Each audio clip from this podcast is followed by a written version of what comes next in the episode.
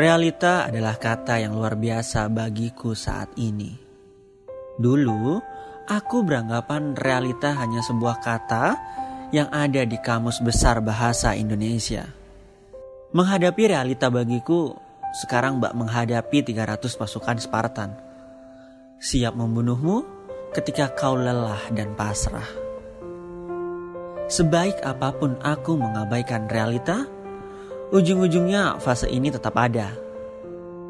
Aku hanya membohongi diriku sendiri, menyangka bahwa semua akan baik-baik saja.